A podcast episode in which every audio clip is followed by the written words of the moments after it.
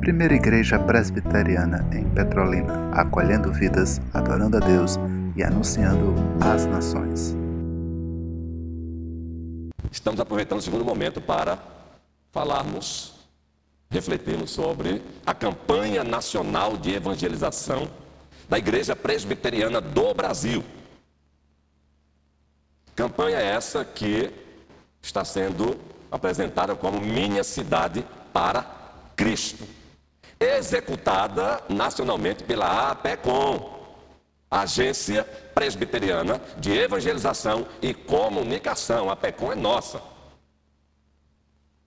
E no sentido local, esse projeto será executado por cada igreja local. No nosso caso aqui, a primeira igreja presbiteriana de Petrolina. A primeira igreja presbiteriana de Petrolina vai executar esse projeto através do ministério Zaqueu. Ou seja, não estaremos aqui inventando a roda. O Ministério Zaqueu já fazia esse trabalho.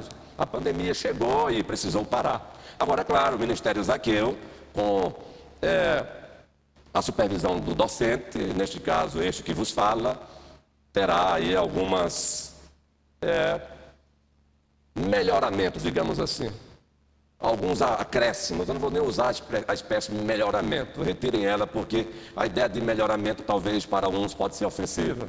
E dá a ideia de que não estava bom. Não, não é com esse sentido. Então, eu vou mudar a palavra melhoramento para ela sofrerá alguns acréscimos. Tá bom? E é com esse objetivo que estamos aproveitando o segundo momento da nossa EBD para falarmos sobre esse projeto, Minha Cidade para Cristo, a nossa campanha nacional de evangelização e discipulado. Convido-os para que abram a Bíblia na primeira carta de Deus aos Tessalonicenses, o primeiro capítulo. Observem essa nota que o apóstolo Paulo nos oferece quando ele ousa escrever à igreja que se encontrava em Tessalônica. A primeira carta de Deus aos Tessalonicenses, a igreja do Senhor que se encontrava em Tessalônica, o versículo 8. Que texto maravilhoso! Essa nota é muito importante porque ele acaba, Joelso, descrevendo é, uma qualidade da igreja. Ele acaba descrevendo uma marca de uma igreja saudável. Os senhores e as senhoras, os amigos e as amigas, os irmãos e as irmãs, eu penso que os vossos pastores aqui, sejam o docente, os docentes do passado, sejam os regentes do passado e do presente, talvez já tenham falado para os senhores aqui o seguinte tema: marcas de uma igreja saudável, não já? Já ouviram? A igreja aqui já ouviu um estudo mais ou menos voltado por esse tema, marca de uma igreja saudável? Não, não, no passado não, não é? Se não, não tem problema. Às vezes as nossas mentes não lembram. Então, se não teve, a gente vai ter um dia ainda. Então, nesse texto aqui, nós temos uma das marcas de uma igreja saudável, por exemplo, destacada por Mark Dever. Mark Dever é um pastor reformado nos Estados Unidos e ele, junto com a sua igreja, eles criaram um ministério chamado Nove Marcas de uma Igreja Saudável. E esse ministério é usufruído hoje por presbiterianos, batistas, congregacionais. Por quê? Porque ele está alicerçado na, na Escritura. E aquilo que está alicerçado na Escritura é para toda a igreja, a igreja do Senhor. Não é propriedade exclusiva de presbiterianos, de congregacionais, de assembleianos, mas da igreja do Senhor. Então, nesse texto, nós temos uma das marcas de uma igreja saudável. E você já sabe qual é. O que é que diz o texto aí? A primeira carta de Deus aos Tessalonicenses, o primeiro capítulo, versículo 8. Porque de vós Querem olhar para o telão? Pode olhar também se quiserem. Se quiser manusear a Bíblia, pode manusear.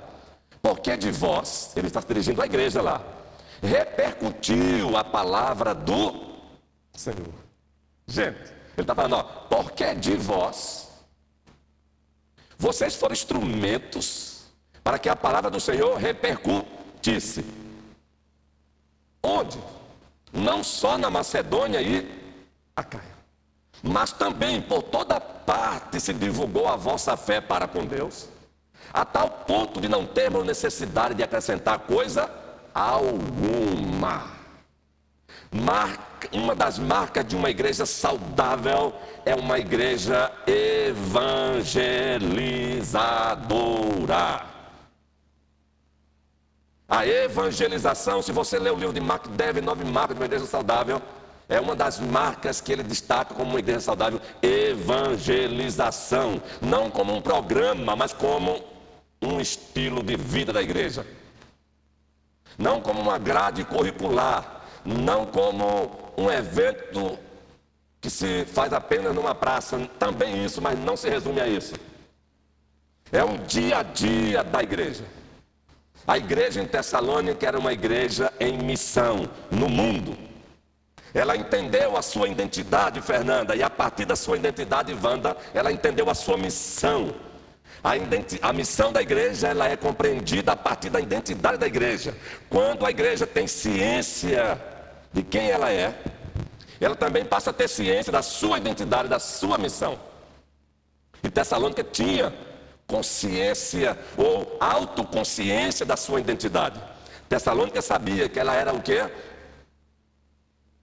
Sacerdócio, raça eleita, sacerdócio, nação, povo de propriedade exclusiva de Deus. Esse texto nós citamos com muita frequência, pois nós temos aí um poder de síntese digno de ser imitado.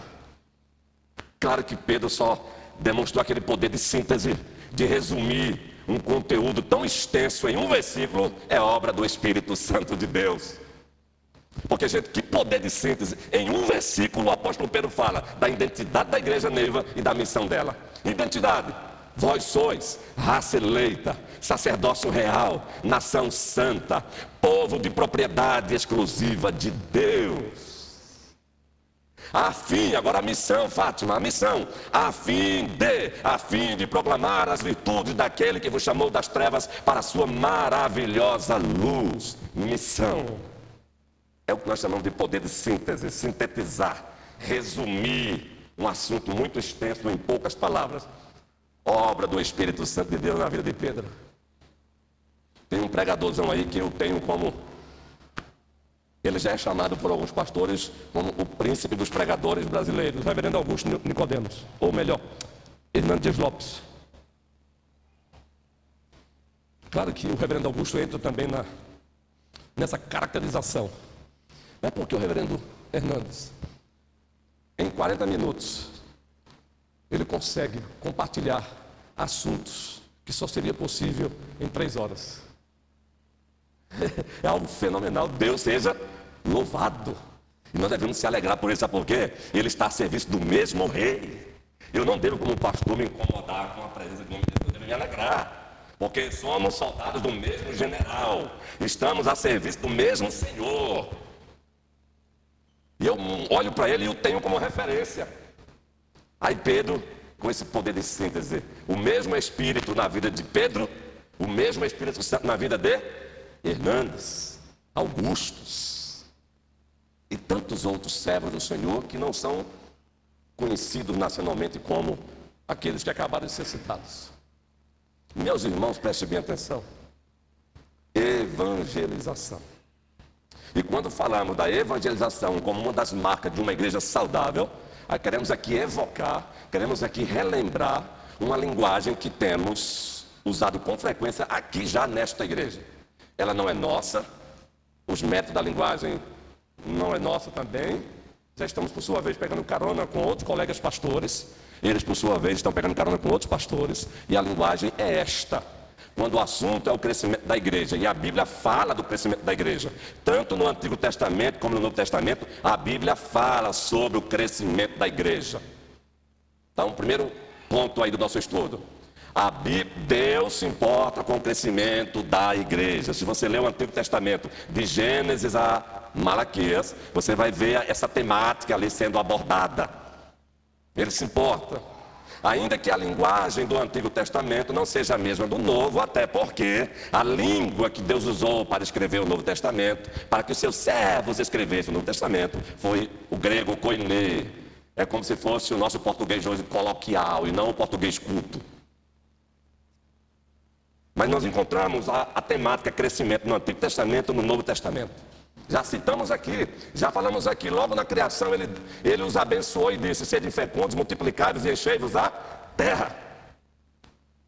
Novo Testamento, e de fazer discípulo de todas as nações, batizando-os em nome do Pai, do Filho e do Espírito Santo, ensinando-os a guardar todas as coisas que vos tenho ordenado, e eis que eu estou convosco todos os dias, até, até a consumação dos séculos.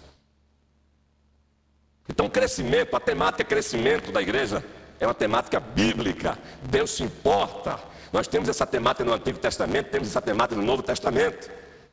Daí, queremos, dentro desse primeiro assunto, que Deus se importa com o crescimento da igreja, queremos aqui é, falar de uma disfunção perigosa quando o assunto é o crescimento da igreja.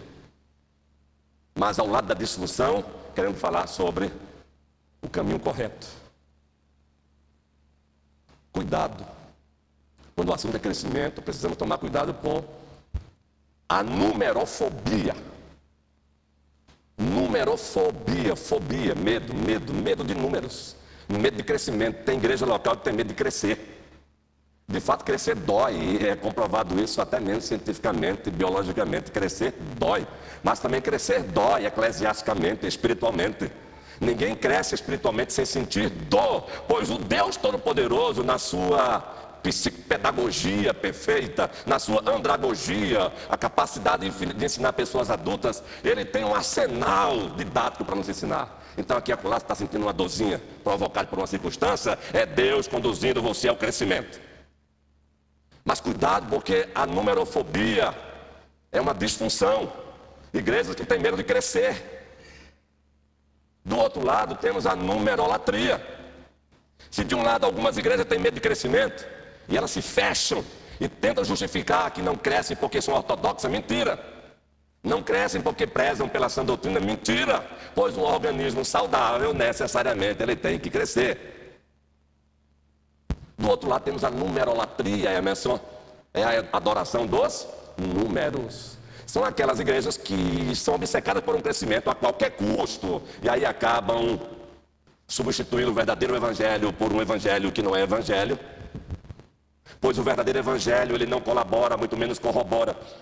Ele não corrobora e muito menos colabora. Deixa eu lubrificar aqui meus lábios, porque eu já estou começando a ver aqui algumas coisas não muito boas.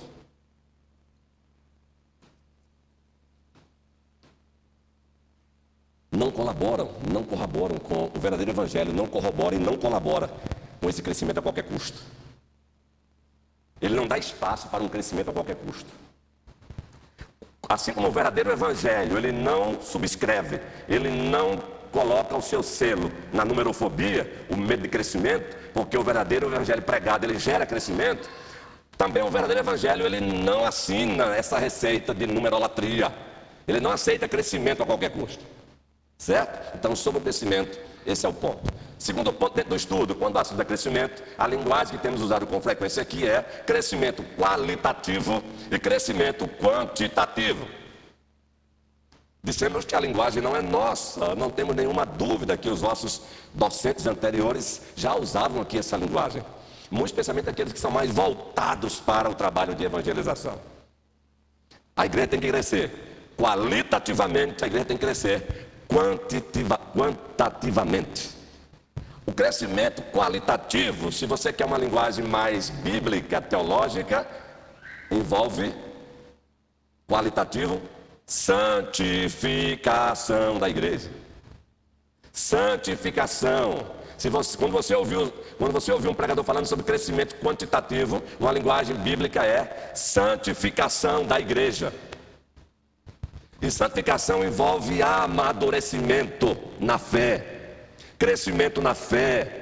E nós encontramos com frequência os apóstolos falando sobre esse assunto. Dentre eles, Pedro, nas suas cartas, ele ousa dizer: crescei na graça e no conhecimento de Cristo Jesus. O apóstolo Paulo, escrevendo aos Filipenses: esqueço-me das coisas que para trás ficam e prossigo para o alvo, eu corro para o alvo. Ele compartilha conosco até algumas das suas disciplinas, praticar no dia a dia. Quando ele ousa falar aos coríntios, ele diz: Eu esmurro meu corpo e o reduzo à escravidão, para que, tendo pregado a outros, não venha eu mesmo a ser reprovado, desqualificado. Isso é crescimento qualitativo. E o sermão de hoje à noite vai ser daquele de mexer com o teu coração e com o meu coração, porque todos precisamos do sermão de hoje à noite. É o quarto sermão da série, o Espírito Santo, Deus em nós e através de nós. E quem leu lá a postagem que fizemos ontem, já se lembra do subtema. Qual é o subtema do sermão de hoje? Ou melhor, qual é o subtema da série que será o tema do sermão de hoje? A face de Cristo em nossa face é uma obra do Espírito Santo de Deus. Isso é crescimento qualitativo. E eu vou deixar os comentários para esse crescimento qualitativo para o quarto sermão da noite. A face de Cristo em nossa face é obra do Espírito Santo de Deus. Porque o que nos preocupa como pastores, e preocupa também a todos os cristãos que nasceram de Deus. Se não é uma preocupação, estamos sendo distraídos aí. Uma distração perigosa. É a gente se deparar. E muitas vezes não podemos nem comentar nem devemos muitas vezes em alguns casos. Nem mesmo com um colega de ministério, por uma questão de amor. É que o comportamento de alguns cristãos na relação com o outro não se percebe a face de Cristo neles. Aí dói. As ações de alguns cristãos, que nós temos visto por esse Brasil afora, elas não coadunam, elas não são coerentes com alguém que se diz carregar na sua face a face de Cristo Jesus. O que é isso, pastor? É a pessoa que está sendo objeto das minhas ações, ela percebe aquelas ações e diz: só pode ser Cristo na vida dele. Entenderam agora? Mas o que temos visto aí são comportamentos que não coadunam com isso, que não descrevem isso, que não mostram que a pessoa que está fazendo aquilo está com a face de Cristo nela. Assim como Moisés que desceu depois de falar com o Senhor, diz o texto que ele desceu com a sua face brilhando da glória de Deus. Assim, uma pessoa que está crescendo na fé, crescimento qualitativo, uma igreja que está crescendo qualitativamente em santificação, é uma igreja onde facilmente se percebe a face de Cristo nela. Agora, como? De maneira etérea, mística? Não, através das ações dela através das ações de cada membro, no modo de dirigir o outro, no modo de fazer um comentário sobre o outro, em tudo, no modo de comprar, no modo de vender, no modo de perdoar, no modo de exortar, em tudo devemos demonstrar a face de Cristo Jesus. Mas o problema é que aqui e não deparamos com alguns cristãos que não têm demonstrado a face de Cristo na relação com o outro. Mas como já dissemos, o tema não é este. É apenas introdução para o tema desta manhã. O sermão da noite, vamos caprichar um pouquinho mais. É claro que o sermão da noite também não será exaustivo. Essa temática é para uma série. Mas eu não vou perder a oportunidade de, como embaixador do dono da igreja, a quem eu devo obedecer acima de tudo, a quem eu devo amar acima de tudo e de todos, e perguntar a você como reflexão: a tua relação com o outro demonstra que você tem a face de Cristo. O outro tem percebido, na relação com ele, a face de Cristo em você. Fica aí essa reflexão, que ela penetre na tua alma, que você volte para casa perguntando: será? Não pratique auto-engano, não, viu? Não use o irmãozinho mais fraco do que você como medida, não, viu? Que a gente tem essa maniazinha. Use o padrão perfeito que é Cristo. Use a régua que é Ele na relação com o outro, o outro está vendo em você a face de Cristo. Na tonalidade da sua voz com o outro, o outro está vendo a voz de Cristo. No ato de aconselhar o outro, esse tal aconselhamento, o outro está vendo a face de Cristo em você. Ei, nós temos consciência, quem nos chamou e a quem acima de tudo devemos obediência, gente. Jesus Cristo, o dono da igreja. Então, desse púlpito aqui não vai ter adição de mensagem nem subtração, não. Porque ai de mim se não pregar a palavra dele sem adição e sem subtração. Quem tem ouvido, ouça o que o Espírito Santo diz à igreja. Reflita. Mas aí, crescimento quali, quantitativo é a temática desta manhã. E quando o assunto é o crescimento quantitativo, Lucas, você pede, pastor, Vamos usar uma linguagem mais aproximada da Bíblia, mais teológica, para esse crescimento qualitativo? Eu digo, vamos, Lucas. Evangelização discipuladora. Prática da grande comissão. Uma igreja ela não vai usufruir, Alisson, de crescimento quantitativo se ela não levar a sério a grande comissão. E nós temos várias versões, que é essa da grande comissão. Nós temos a versão que nos é dada por Mateus, capítulo 28, versículo 18. Nós temos a versão que nos é dada por Marcos, capítulo 16. Nós temos a versão que nos é dada por Lucas, capítulo 24. E nós temos a versão que nos é dada por João, os capítulos 20 e 21. E nós temos a versão que também é dada por Lucas no livro 2. Qual é o livro 2 de Lucas? Vai ter balinha agora. Qual é? Duas pessoas falaram WhatsApp, eu foram mais. Quem falou? O Manuel? Então, por favor, balinha para o povo. Mas aquele que falou quase ao mesmo tempo, levante a mão aí. Quase ao mesmo tempo. É balinha, gente, para adoçar a boca. Baixou o padrão? Na próxima vez, aqui eu trago chocolate. gente, isso é bom. É para descontrair. Para descontrair, isso é gostoso. E isso, descontozinho, né, Tereza? então, gente, Atos é uma outra versão. Agora, se você ler todas as epístolas, todas as cartas paulinas, cartas de Paulo, que são de Deus, as cartas petrinas, as cartas de Pedro, as cartas joaninas, as cartas de João e o Apocalipse, nós vamos encontrar extratos dessa grande comissão. Por exemplo, Paulo nos dá um extrato dessa grande comissão. Quando ele escreve a igreja aos Coríntios, capítulo 9, ele diz: Se anuncio o evangelho, não tenho do que me envergonhar. Ai de mim se não fizer isso. Ai de mim se eu não propagar o evangelho. É um extrato da grande comissão. Pedro nos oferece um extrato da grande comissão. Foi citado agora há pouco. Vai ganhar bala quem quiser. Onde é que a gente conta? Ou em qual carta de Pedro? Ou melhor, em qual texto? Essa, gente, essa baixinha, vou dizer uma coisa para você. Casaria com ela mil vezes. E não é para vender o peixe para vocês, não, viu? Para dar um de maridão, não, porque eu deixo muito a desejar ainda. Nesse processo de santificação. Mas sempre com o perdão de Deus e procurando melhor, melhorar. Qual texto Pedro nos diz? Nos dá um extrato da grande comissão. Vai ter balinha de novo, vai adoçar a boquinha. Aí, guerreiro.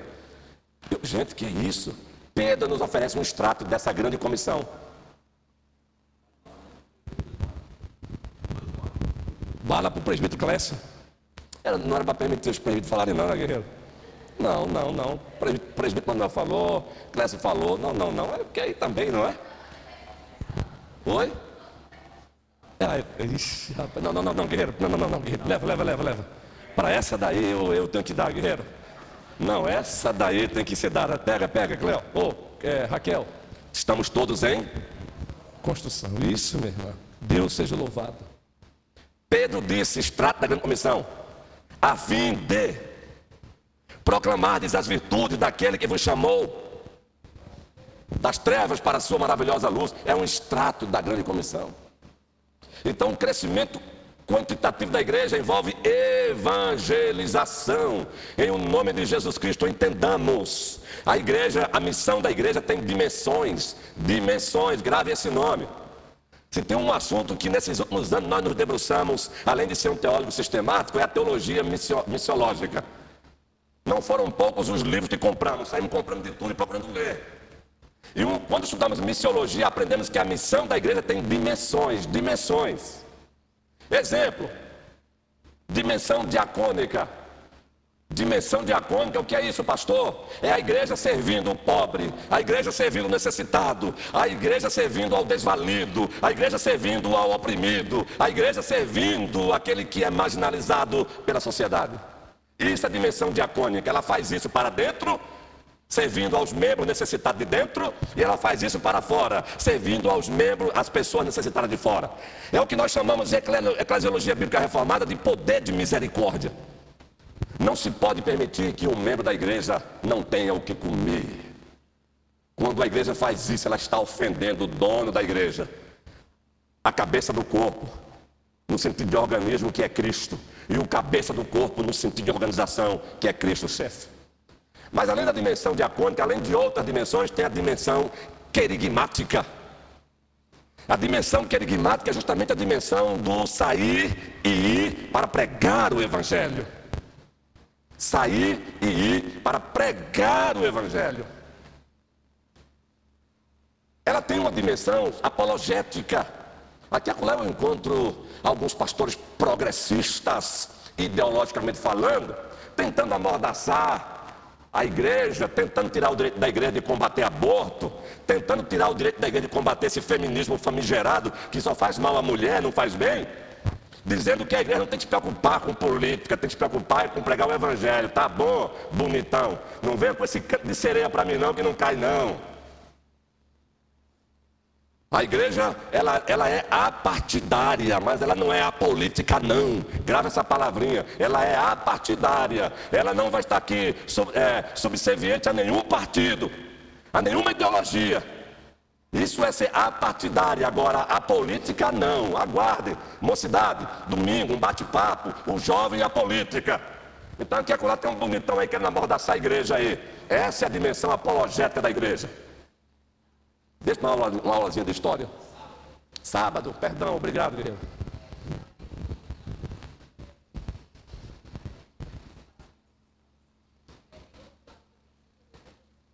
Se cala, se omite. Justo.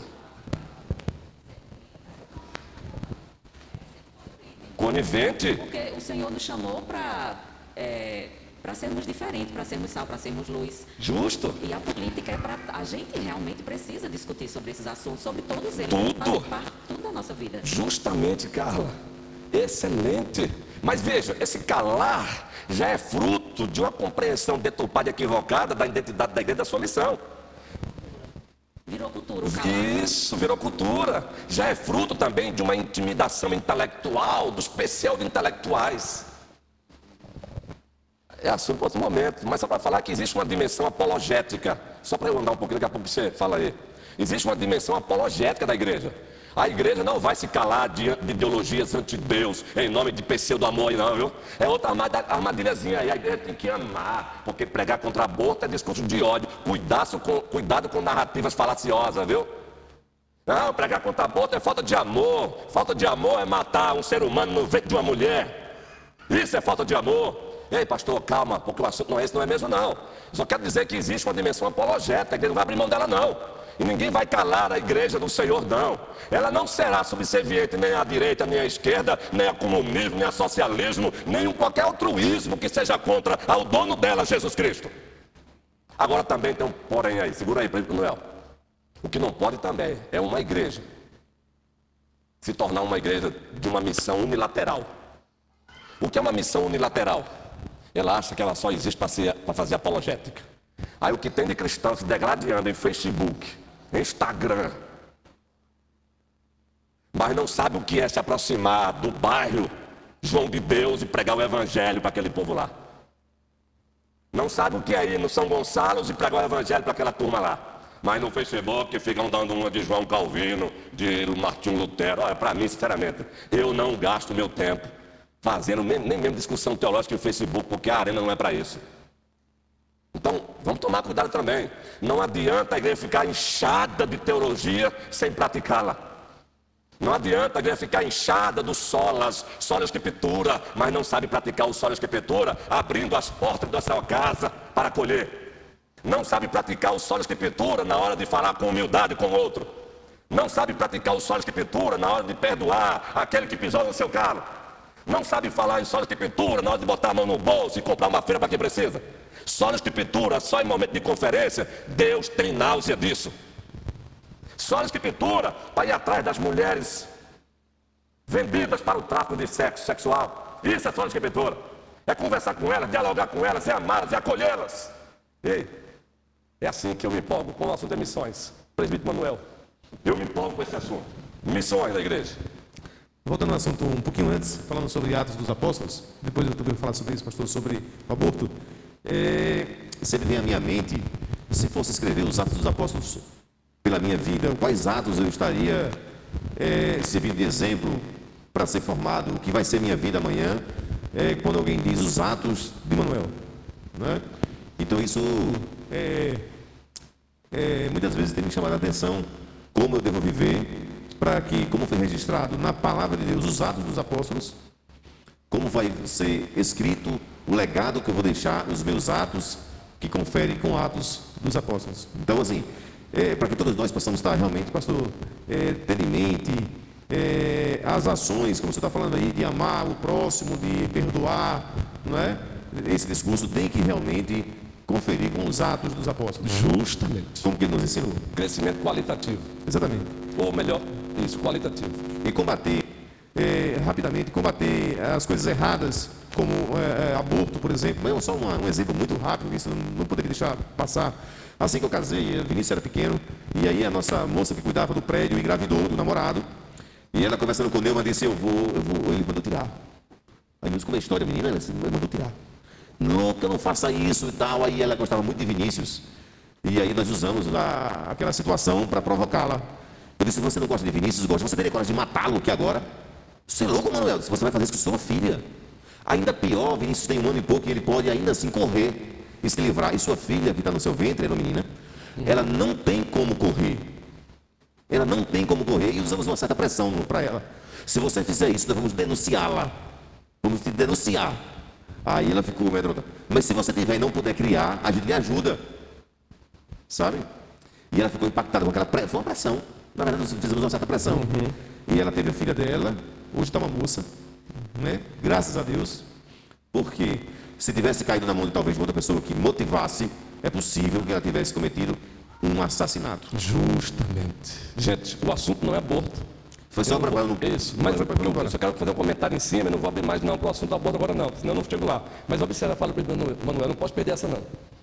Não adianta também a igreja cair no momento de fariseísmo, foi bem colocado aqui agora, e dizer para uma moça sem estrutura nenhuma de família, que teve uma gravidez precoce e alguém incentivou ela a praticar o aborto. A igreja deve chegar com sua dimensão profética, confrontá-la. Agora, não adianta chegar com a dimensão profética e ao mesmo tempo não chegar com a sua dimensão diacônica. Eu sei que não é fácil. Você não tem condição de criar. Nós vamos te dar suporte. Se não, meu irmãozão, é pecado tanto ela que vai assassinar uma criança, como é pecado da parte da igreja que vai contribuir com esse assassinato por não ter praticado a dimensão diacônica que foi colocado aí. Se você não pode, a gente vai te ajudar. Vejam aí, se você não pode, a gente vai. Agora é ajudar mesmo. E esse é um problema, às vezes, nossos como igreja. É que a gente usa a dimensão profética para confrontar o pecado de uma moça dessa que precocemente engravidou. Alguém diz que o caminho é aborto, mas a gente não chega com a mão do amiga na dor, mão amiga na dor para dizer: calma, eu sei que você hoje não tem um emprego, você não tem um plano de saúde, você não tem como sustentar criança. Nós temos caminhos, tanto caminhos que o governo oferece, mas nós também. Até o nascimento dessa criança, aquilo que é basicão para qualquer gestante, a gente vai segurar a barra com você. Se depois você não quiser o bebê, ele dá para adoção. Ou seja, é a dimensão diacônica da, da, da, da, consciência, da concepção, até o nascimento, até a adoção. E não simplesmente usar a dimensão profética e, e esquecer a dimensão diacônica. Quer fechar, guerreiro? Para a gente prosseguir agora com o meu assunto específico. Fechar. É, mas já no diaconia, esqueci a parte do aborto, que é outra coisa. Isso. É, e aí eu tive essa semana no velório do sepultamento do meu tio, um homem de 92 anos. E cada vez que a gente vai numa cena dessa, a gente tem um pensamento às vezes introspectivo, né? O que é que eu fiz até aqui, se eu vou chegar até os 92 anos? E aí, naquela situação, o que ele fez, fez, e o que não fez, não adianta mais nada. Isso. A, ele, glória a Deus, ele teve uma, história bonita, né? linda a história dele, meu irmão está aqui para comprovar isso. E aí chama-se, nos chama a atenção. Como é que a minha história está sendo construída? Eu estou fazendo um trabalho que contribui com, com o Evangelho, quando eu morrer, eu vou ter uma história semelhante a essa, como foi dos nossos irmãos do passado. Justamente, meu irmão. Ou simplesmente alguém vai dizer, oh, Deus abençoe e tal. Né? Gente, vamos fazer diferença. A cidade é grande. A África tá, é o nosso vizinho. Just, justamente. A África pode ser, não só a África, podemos fazer trabalho lá fora, mas começa com o nosso vizinho. Justamente. Uma reflexão para cada membro aqui da igreja. A África, come, a África começa com o nosso vizinho que precisa da gente. Então, gente, já partindo aí para crescimento qualitativo, ainda dentro do crescimento qualitativo, nós falamos de crescimento, que quando o assunto é crescimento, é cuidado com numerofobia, com numerolatria. Lembra? Falamos que existe um crescimento qualitativo e crescimento quantitativo. Lembram? Crescimento qualitativo, santificação. Crescimento quantitativo, evangelização. Quando passamos a falar de evangelização, ilustramos aqui que a missão da igreja tem dimensões. Ela tem uma dimensão apologética, defender a fé dos ataques de fora. Já acontecia isso lá na igreja antiga. Por isso existiram os apologetas, os pais, os pais apologetas. Ele defendeu a igreja dos ataques de fora. A dimensão diacônica, servir os necessitados, e a dimensão queridimática, anunciar o Evangelho. Não adianta ficarmos com a dimensão apologética o tempo todo e esquecermos a dimensão querigmática, anunciarmos o Evangelho. Agora, quando o assunto é anunciar o Evangelho, quarto assunto aí, dentro do tema. A igreja tem na sua missão um aspecto centrífugo e um aspecto centrífugo, centrípeto e um aspecto centrífugo. Pastor, essa linguagem técnica aí a gente sempre explica. Se ficássemos apenas com a linguagem técnica, aí você pode nos confrontar lá fora. Mas ao lado dela sempre explicamos. E a ideia é provocar o seu crescimento. O que é a missão, o que é o aspecto centrípeto da missão da igreja? Você atrai. Você atrai os de fora. A igreja atrai os de fora através de quê? Do que o presbítero Manuel há pouco falou. Através de, do nosso comportamento. A história que eu estou escrevendo com as minhas ações. Eu pergunto, você como membro desta igreja, os de fora lá que conhecem você, se, sentariam, se sentirão atraídos pelo seu comportamento com eles?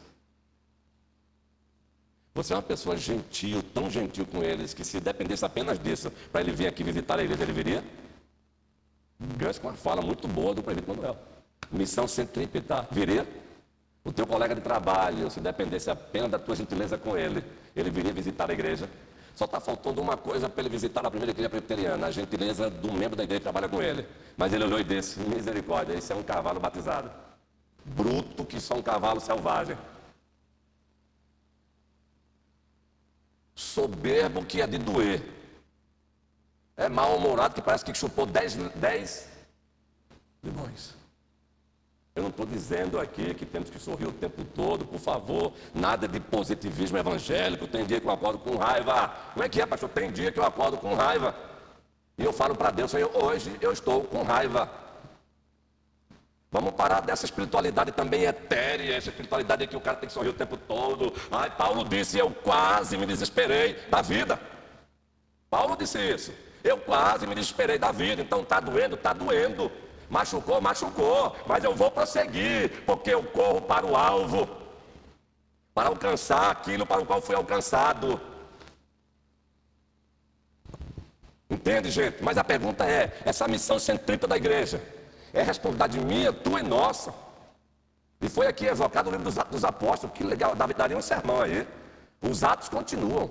Os atos dos apóstolos continuam. Aliás, tem pregador falando sobre isso. Os atos dos apóstolos não tem um capítulo de encerramento, não, gente. Alguns estudiosos ficam até inquietos, porque não é encerrado mesmo, não. Propositadamente, Deus não quis que o livro dos Atos dos Apóstolos fosse encerrado, sabe por quê? Porque a história da igreja, que é escrita por cada membro dela, individualmente coletivamente, ela continua sendo escrita.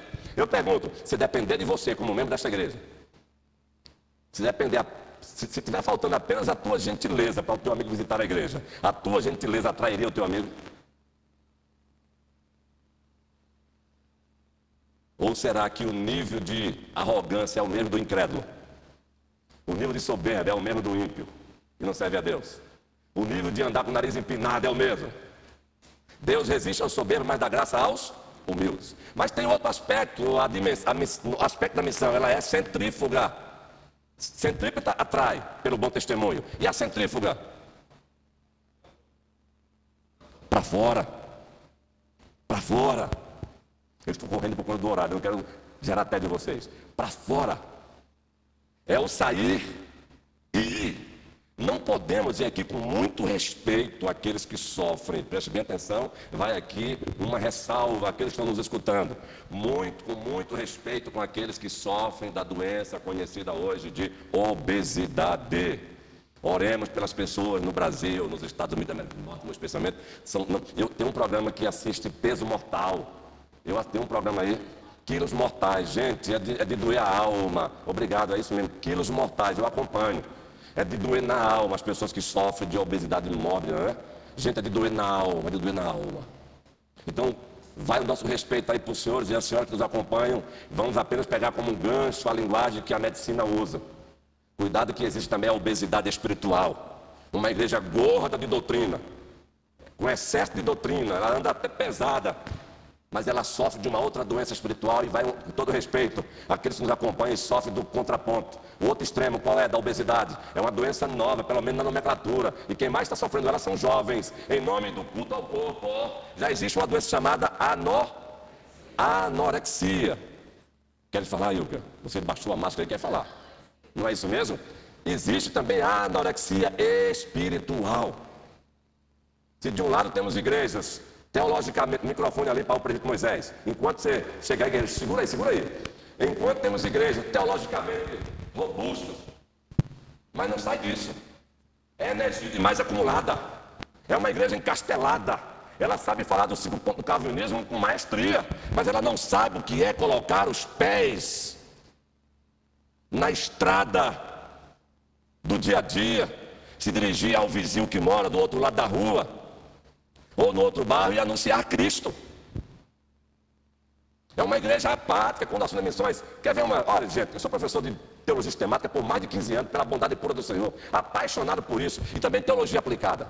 Marque uma conferência para os pastores sobre teologia, lota. Marque uma conferência, o assunto é evangelização, você vai sofrer com quatro gatos pingados. Para mostrar o desequilíbrio, meu irmão. Marque uma conferência sobre apologética cantiliana. Por favor, não se preocupe com esse nome é coisa de, dos teólogos mesmo, viu? Um dia lá na frente ele falou que é apologética cantiniana ou clarkiana. Marque aí, conferência para pastores. E os reformados, menino, apologética, é, apologética, apologética clarkiana. Isso, menino, é febre. É febre, meu amigo. Lota aí, todo mundo já. E se brincar na porta, cada um chega com 10 livros na mão. Vantil, vantil apologética vantiliana, melhor dizendo. Outros vão chegar com Clark, Platinga.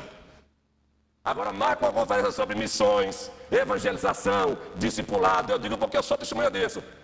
Você sofre para lotar um templo. Você sofre para lotar uma conferência dessa. Isso mostra um desequilíbrio.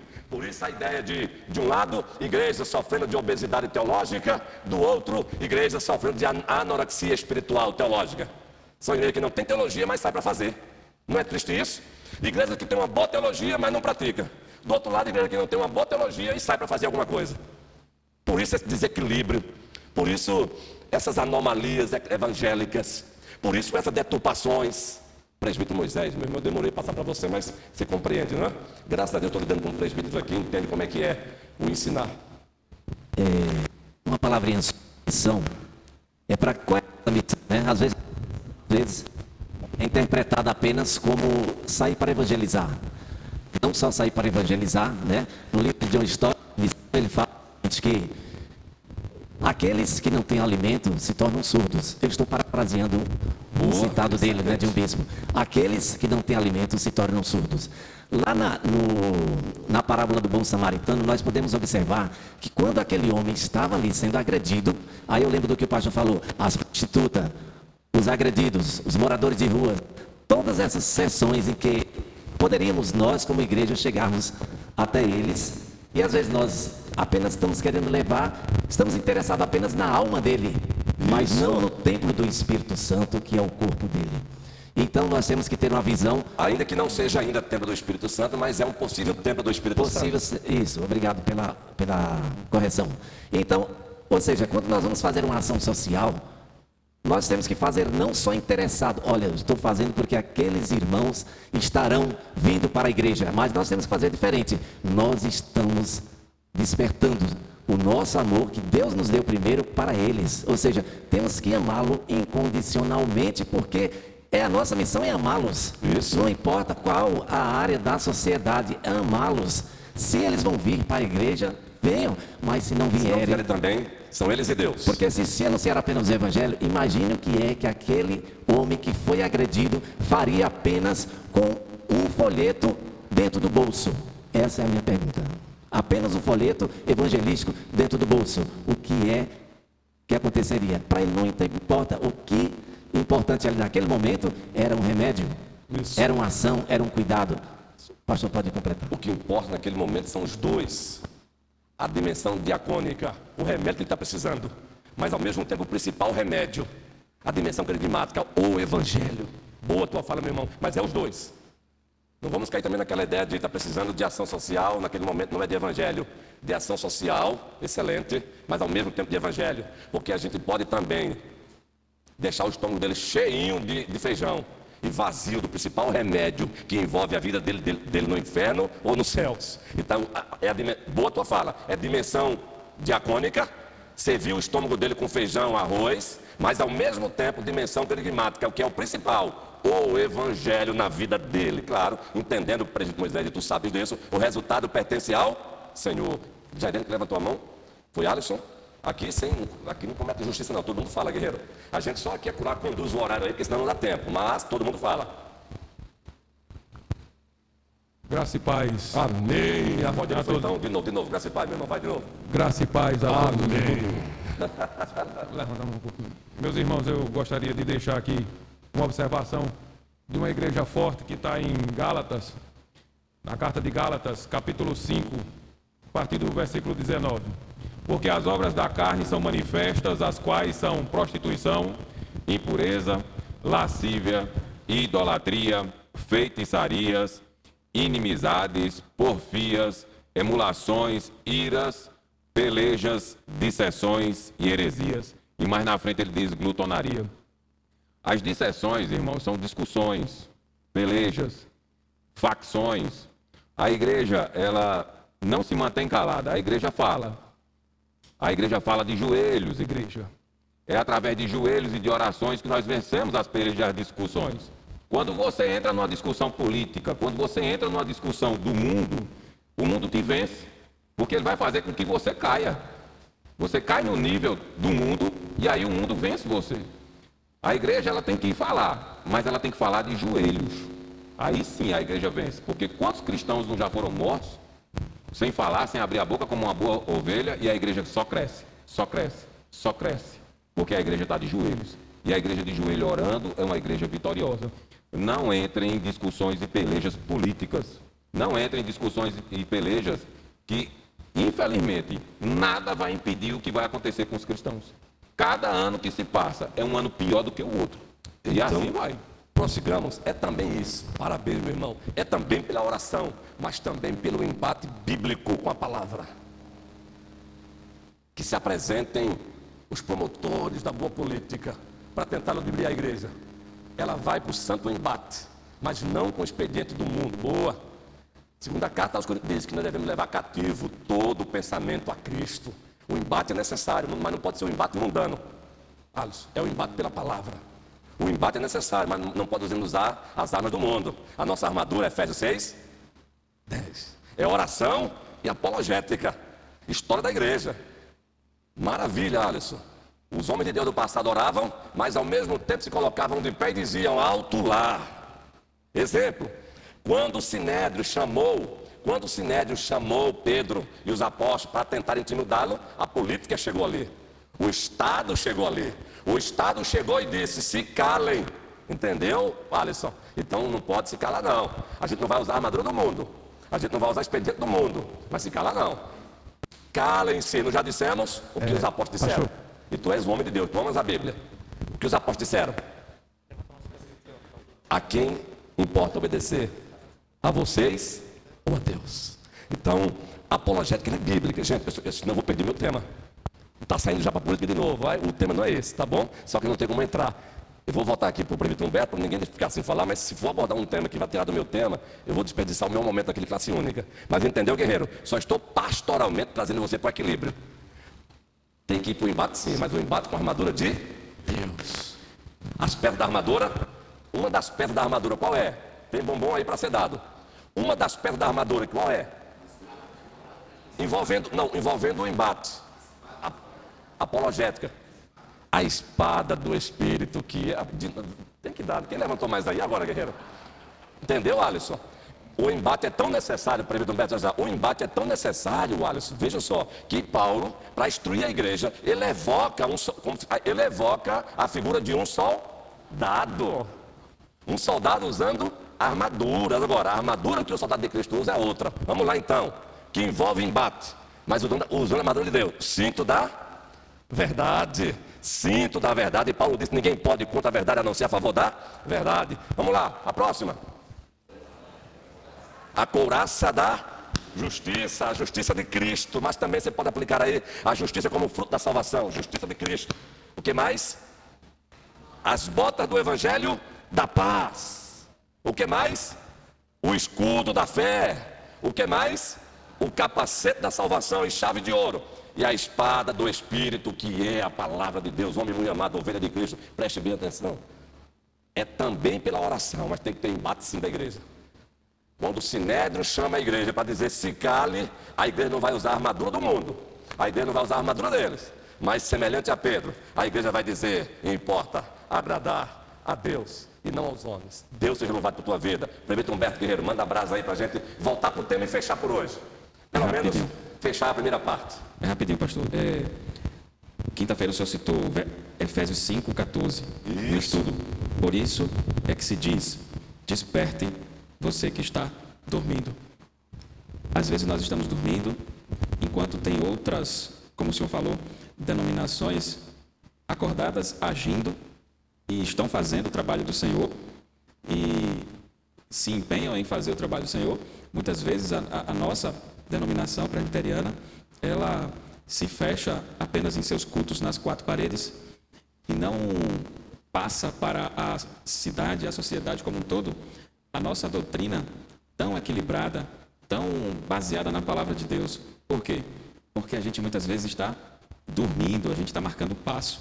Então, eu entendo perfeitamente que quando o irmão Alisson falou a questão do, da oração, a gente precisa é, estar preparado para esses embates.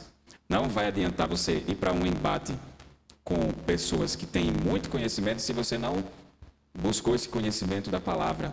E o, o reformado, ele tem essa probabilidade, porque não posso generalizar, de achar que porque conhece uma teologia sólida, ele se acha mais, mais preparado do que qualquer outro. Quando muitas vezes a teologia reformada é a teologia da humildade. Para poder nós, a partir desse despertamento que vem de Deus, aí sim a gente poder passar que essa palavra, minha cidade para Cristo, ela pode acontecer em qualquer esfera que a gente esteja. No entanto, a gente está dormindo. A gente está dormindo dentro da igreja, a gente está dormindo fora da igreja. Na nossa casa, em nosso, no nosso cotidiano, a gente está dormindo em todos os momentos. isso mesmo. E esse texto de. A gente tem falado muito, Ivana, sobre esse texto, sobre esse texto. Efésios 5, Justamente. 14. Nós precisamos acordar. Acordar. E uma vez o bispo J.C. Riley disse: o conhecimento bíblico nunca vem pela intuição. Justamente. Não é automático. A gente precisa buscar. Só que isso depende de nós. Justamente. Agora eu busco, eu aprendo, eu coloquei em prática. O que foi que eu fiz? Eu fiquei gordo espiritualmente Justamente. com esse exemplo que o senhor deu aí. Obesidade teológica de um lado, igrejas obesas, e do outro lado, obesas, igrejas anorexias. Por isso, falando aqui de dimensão diacônica e dimensão querigmática. Dimensão diacônica é o serviço. Dimensão querigmática é pregar o evangelho. Agora, minha cidade para Cristo, ela não vai estar travando um embate sobre política partidária com ninguém. Ela não vai travar, a igreja não vai travar aqui embate sobre pres- presidenciáveis. A igreja vai ensinar princípios da palavra de Deus sobre política. A partir daí, cada membro dá o seu voto de acordo com a cosmovisão cristã. Cada um é responsável dentro de Agora, a cosmovisão cristã tem que ser passada. Isso aí sim. A cosmovisão cristã aplicada na política. Mas voltando para a minha cidade para Cristo, gente, crescimento quantitativo. O Ministério Zaqueu, a partir de maio, vai para a rua. Agora, as restrições estão sendo flexibilizadas totalmente, já liberaram máscaras fora, totalmente. E logo, logo vão liberar também internamente. Isso não significa que aquele que quiser usar vai deixar de usar, não. Certo? Vamos para a rua. Agora, o Ministério Zaqueu vai praticar o Ministério Minha Cidade para Cristo através de três, de, de de duas estruturas. Uma já era praticada pelo Ministério, vai ter apenas um acréscimo, uma, uma, um adendo. A cidade está sendo mapeada. Nós temos irmãos praticamente aqui, quase que nos quatro pontos da. Quatro, é, quatro zonas da cidade, essa é a palavra que eu queria. Quatro zonas da cidade. Isso, norte, sul, leste, oeste. Nós temos. O que, é que vai acontecer a partir de maio? Através desse mapeamento, nós vamos, nós vamos conectar os irmãos. Irmãos que moram, de repente, na zona leste da cidade. nós vamos lá uma vez por mês fazer um trabalho de evangelização ao ar. A casa do irmão vai ser a base, mas não vai ser dentro dela não. O formato anterior era dentro, não é? Correto? Esse formato novo não. É a casa apenas como base. Claro, para isso vai ter que ter o arar a terra. Qual é arar a terra? Com muita antecedência. Esse irmãozinho tem os seus amigos lá, tem os seus vizinhos, para não incomodá-los. Aí é onde entra a missão centrípeta. Se o cristãozinho lá, onde vamos fazer a, a, o, o, ministério aqui, a evangelização, se ele é tido lá naquela rua dele como um bicho, aí eu lamento. A igreja vai lá no seu evangelho e os vizinhos vão dizer: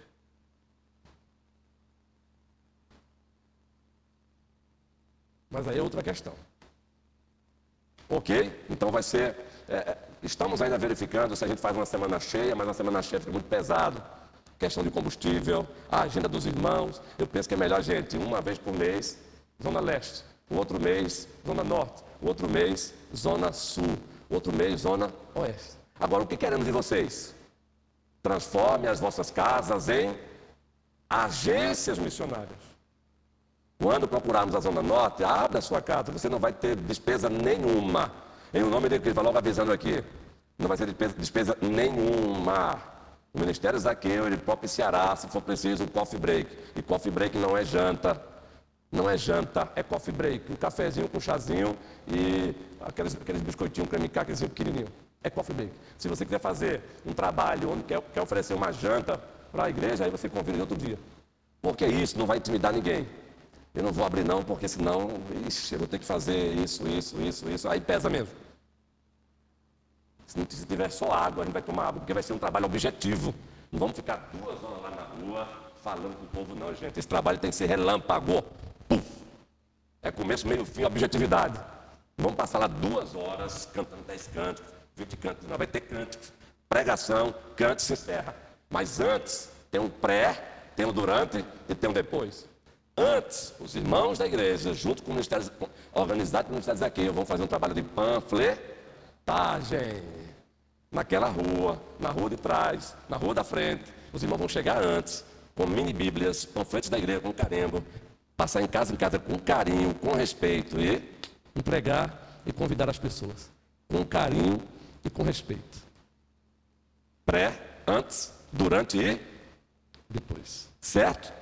Logo, logo, na próxima, na próxima EBD, é, classe única, a gente vai já amarrar datas. Segundo, como vai funcionar o Ministério Zaqueu na segunda, segunda estrutura? Nós vamos formar equipes de evangelização e discipulado da igreja. Equipes para evangelizar. Equipes com quatro, no máximo cinco pessoas. Equipes que vão evangelizar amigos. Evangelização através de amigos. O material já chegou. O material é muito bom. Deixa-me dar aqui um exemplo rápido. Considere a hora hoje como atípica. Considere a hora hoje como atípica. Não vai ser assim sempre no nome de Cristo. Mas um exemplo rápido aqui. Fátima, vem aqui à frente, só um exemplo rápido. Fátima, é, Vitória Albuquerque, é, Carla Gil, Cléo, por favor, chega aqui. Um exemplo. Quatro, está faltando uma quarta, não é? Quem está aqui? Quatro. Entendam, entendam, aqui é só para dar uma ideia. Aqui é uma equipe, pertinho delas. Uma equipe de evangelização. Como é que vai funcionar isso? Vão receber treinamento para isso, é claro. Cléo tem amigas em Juazeiro, Petrolina? Tem. Não crente, não tem, Cléo? Fátima tem amigos não crentes? Tem. Petrolina e Juazeiro. Cara tem amigos não crentes? Tem. Vitória tem menos tempo porque recém chegaram, mas já tem. Que trabalho. O que é que vai fazer o trabalho pré? Vitória, é, Cléo, Fátima, Carla Gil e Vitória Albuquerque. Sem pressa, vai arar a terra. O que é arar a terra? Aquela amiga dela com quem ela conversa com mais frequência.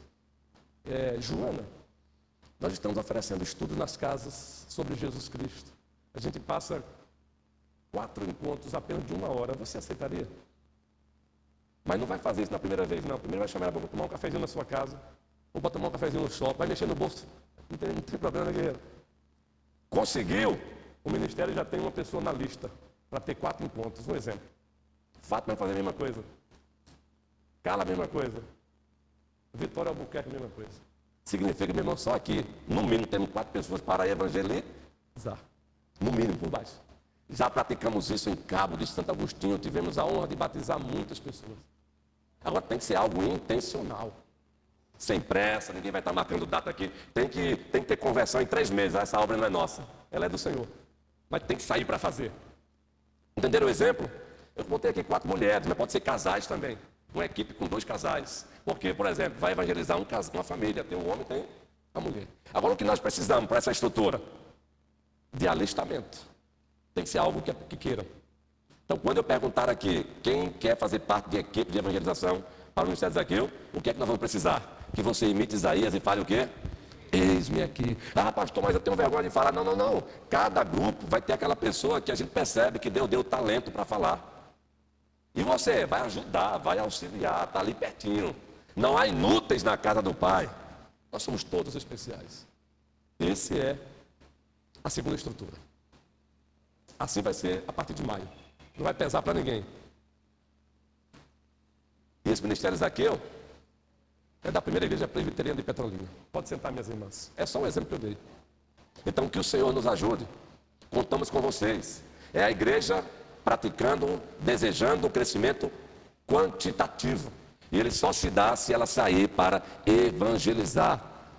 Tem o terceiro aspecto aí do ministério, Ministério para Cristo, mas não vou falar hoje não, que não dá tempo.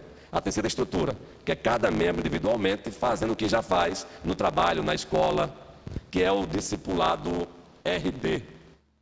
O que é evangelização por meio do RD, relacionamento discipulador. A igreja presbiteriana de Petrolina, ela deve ter a consciência que ela está evangelizando todo dia, através do presbítero Beto no Big, através do, do, do irmão André no trabalho dele como especialista em segurança do trabalho, a Alisson como professor, a esposa. Esse é o trabalho contínuo da igreja, gente. Você tem que fazer isso intencionalmente. Você não pode perder a oportunidade, não. Intencionalmente, praticando a missão centrípeta. Gente, se a gente fosse mais intencional, a gente chegaria no trabalho com um bom dia. Não por dar bom dia, mas com a intencionalidade de mostrar a face de Cristo para o outro. E muitas vezes é o incrédulo que diz: Bom dia, amanheceu com raiva hoje. Quando é o incrédulo que faz isso, meu a vontade é de correr, bater a cara no chão.